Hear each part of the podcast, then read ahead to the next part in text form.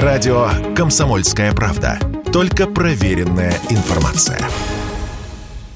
Второе место в мире после Индии заняла Россия по числу скачиваний приложений VPN-сервисов в период с марта по июль этого года, сообщал ранее РБК. Только в июле российские пользователи загрузили такие приложения более 12 миллионов раз. Для сравнения, в январе эта цифра составила 2 миллиона. Тогда до ввода Роскомнадзора блокировок страна занимала 16-ю строчку мирового рейтинга востребованности VPN-сервисов. Иными словами, технология стала по-настоящему массовой. Главным образом ее используют для доступа к заблокированным соцсетям, таким как TikTok, а также Instagram и Facebook от признанной экстремистской компании Meta. На фоне такой популярности VPN все чаще попадает в зону внимания общественных деятелей, государственных органов и IT-экспертов. Так, ректор Московского института радиотехники, электроники и автоматики Станислав Кудж направил письмо в Минцифры на имя главы ведомства Максута Шадаева и призвал государство обязать магазины мобильных приложений маркировать VPN-сервисы пометкой 18+,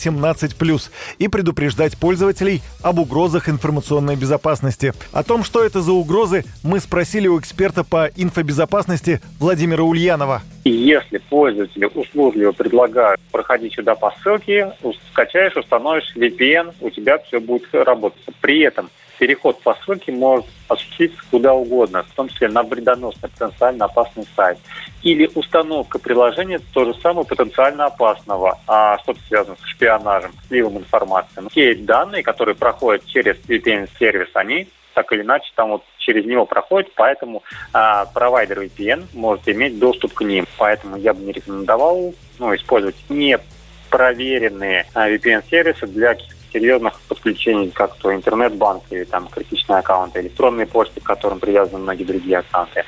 Используя VPN, вы подключаетесь к серверу из другой страны, где блокировки не действуют, и после этого заходите на нужную вам страницу, как бы находясь в этой стране. Интернет в результате работает чуть медленнее, но без ограничений. Если без VPN вам никак не обойтись, то имеет смысл хотя бы разобраться в технологии и выбрать проверенный безопасный сервис.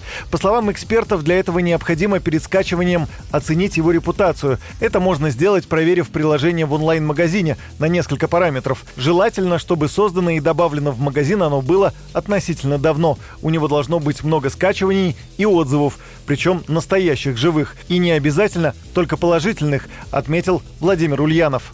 Нельзя однозначно говорить о том, что платный хорош, бесплатный плох, но если в целом уровень сервиса у платных сервисов, он повыше, как с точки зрения безопасности, так и с точки зрения функциональности. Это может быть, например, там увеличенный пропускной канал, чтобы не тормозило ничего. Это может быть повышенная конфиденциальность пользователя или там, возможность выбора локации.